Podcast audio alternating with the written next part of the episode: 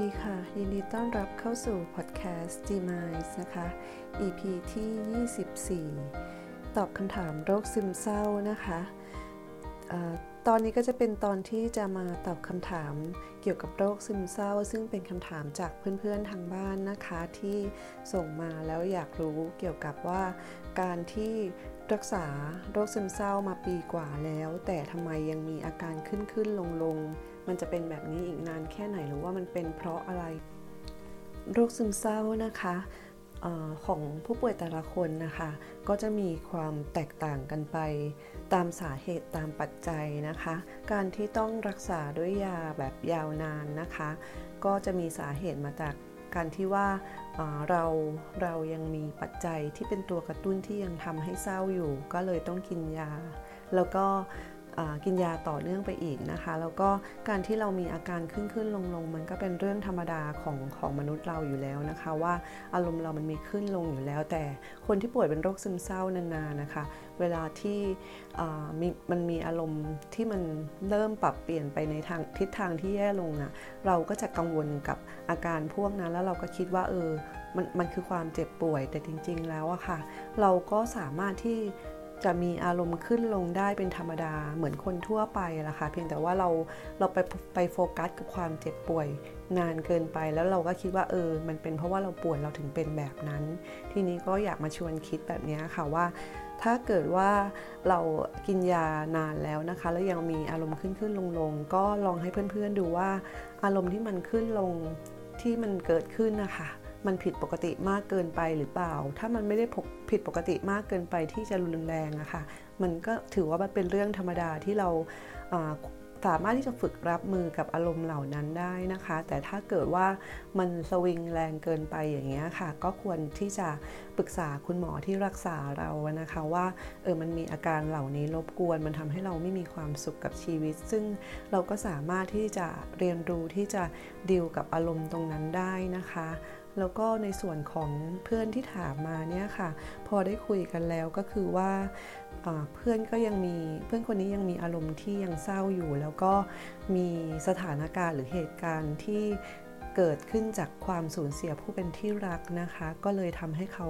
มีอาการที่ดิ่งลงนะคะ แล้วหลังจากนั้นคุณหมอปรับยาให้แล้วนะคะ ก็อาการก็ทรงตัวแต่ว่าการที่เรา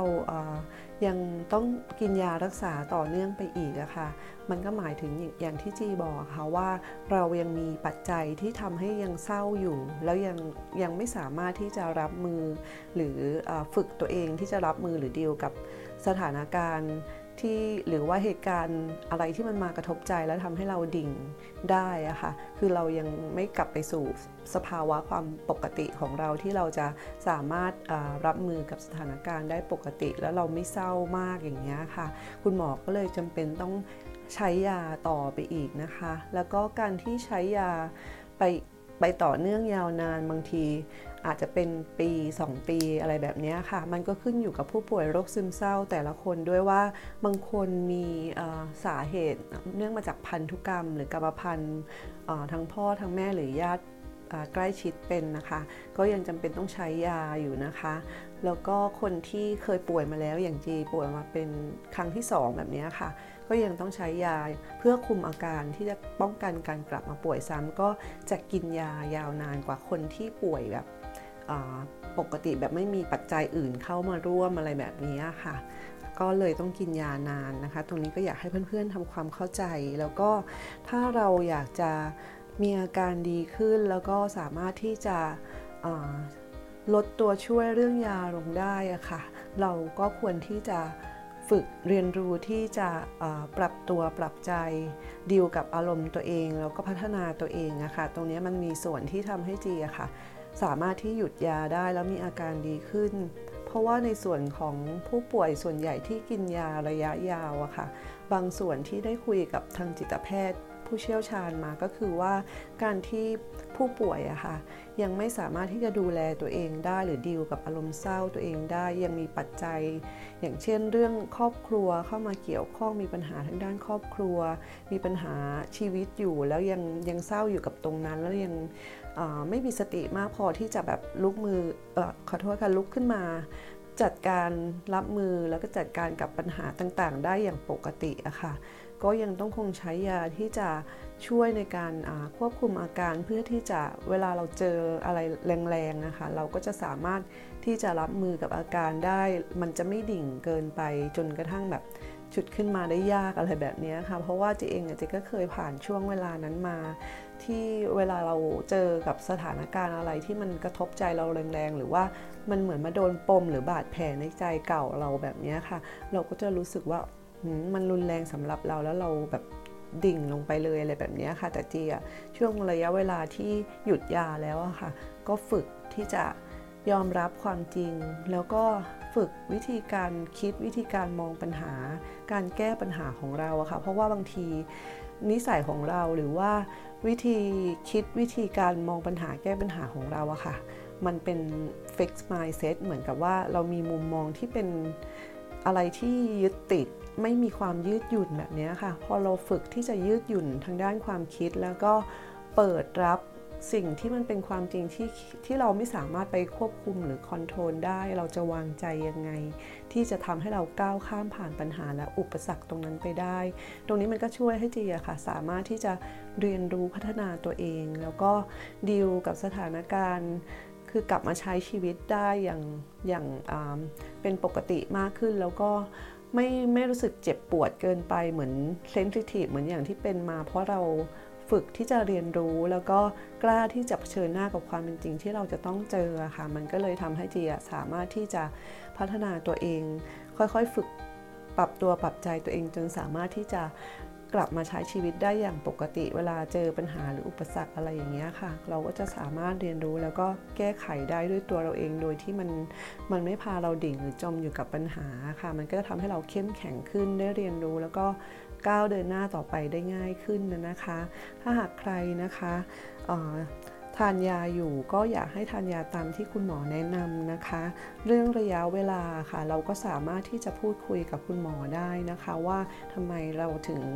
ต้องต้องทานยาไปยาวนานหรือว่าเราเราอยากรู้ว่ายาวนานแค่ไหน เราก็สามารถที่จะพูดคุยกับคุณหมอได้นะคะ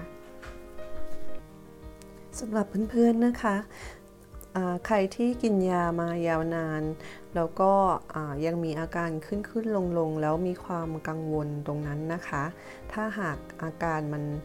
อารมณ์ของเรามันแรงเกินไปจนบันดิ่งแล้วเราไม่สามารถรับมือได้ก็สามารถที่จะปรึกษาคุณหมอได้นะคะ อย่างเพื่อนคนนี้ที่ว่าสูญเสียผู้เป็นที่รักมันก็ทำให้อารมณ์เราอะค่ะดิ่งลงไปแล้วก็เราไม่สามารถที่จะรับมือได้ คุณหมอก็ปรับยาให้นะคะ และสิ่งที่จีอยากแนะนำเพื่อนๆ ให้ทำความเข้าใจเกี่ยวกับจิตใจตัวเองในเวลาที่เรามีความรู้สึกว่าเราผิดหวังสูญเสียอย่างรุนแรง หรือสูญเสียผู้เป็นที่รัก หรือมีความรู้สึกผิดหวังกับการตกงาน หรือว่าเรื่องความรักเรื่องอะไรก็แล้วแต่ค่ะ ที่มันทำให้เราผิดหวังอย่างรุนแรงเราเศร้าอะค่ะ ตรงนี้มันก็จะมี เขาเรียกว่าเป็นนกลไกทางด้านจิตใจของเรานะคะ ซึ่งมนุษย์คนเราทุกคนเนี่ยก็สามารถที่จะเกิดกลไกแบบนี้ได้ก็คือว่าเวลาที่เราเจอ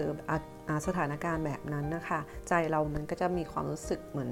ต่อต้านปฏิเสธก่อน แล้วก็จะรู้สึกเศร้าแล้วก็ หลังจากนั้นเมื่อเราทำความเข้าใจได้ะคะเรายอมรับความจริงได้ ใจเราก็จะกลับมาปกติ ซึ่งตรงนี้ค่ะมันไม่ใช่เรื่องผิดปกติอะไรสำหรับคนที่ป่วยเป็นโรคซึมเศร้า แล้วเกิดอารมณ์แบบนี้เมื่อเราต้องสูญเสียผู้เป็นที่รักหรือว่าเราตกงานเราผิดหวังอะไรแรงๆอย่างเงี้ยค่ะ ใจเรามันเป็นแบบนี้ได้ เพียงแต่ว่าในในลักษณะของคนที่ป่วยเป็นโรคซึมเศร้าอะค่ะ เราจะเหมือนกับดิวกับอารมณ์ตัวเองที่จะกลับมาปกติได้ช้ากว่าคนปกติ เพราะเรามีความเจ็บป่วยทางใจอยู่อะค่ะทีก็เดี๋ยวจะฝาก เดี๋ยวที่แชร์ลิงก์เกี่ยวกับรู้เท่าทันใจตนเมื่อต้องเผชิญกับความเศร้า ซึ่งเป็นบทความที่ตีเคยเขียนนะคะ มันจะช่วยให้เพื่อนๆได้ทำความเข้าใจจิตใจของตัวเอง ในเวลาที่เราจะต้องเผชิญกับสถานการณ์อะไรแรงๆนะคะเราก็จะสามารถดิวดิวกับจิตใจอารมณ์ของตัวเองได้ แล้วเราก็จะสามารถที่จะกลับมาสู่ความเป็นปกติของใจเราได้นะคะ แล้วก็การที่เรา ต้องกินยายาวนานนะคะ สรุปก็อาการขึ้นขึ้นลงลงได้ค่ะ แล้วก็เวลามีเหตุการณ์อะไรแรงๆก็ทำให้เราดิ่งลงได้ แต่ว่า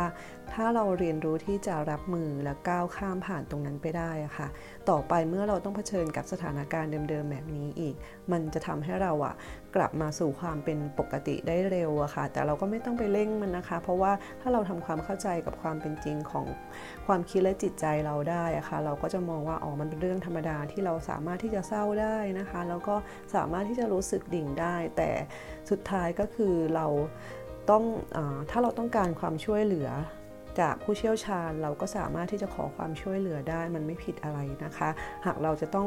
เมื่อเมื่อหยุดยาแล้วเราเจอสถานการณ์แบบนี้ เราจำเป็นต้องกลับไปกินยาอีก มันก็ไม่ใช่เรื่องผิดอะไร เราก็สามารถที่จะหยุดยาได้หลังจากนั้นถ้าเกิดอาการเราดีขึ้นแล้วเราฝึกตัวเองที่จะรับมือกับสถานการณ์ตรงนั้นได้แล้วนะคะที่ก็เรียนรู้มาแบบนั้น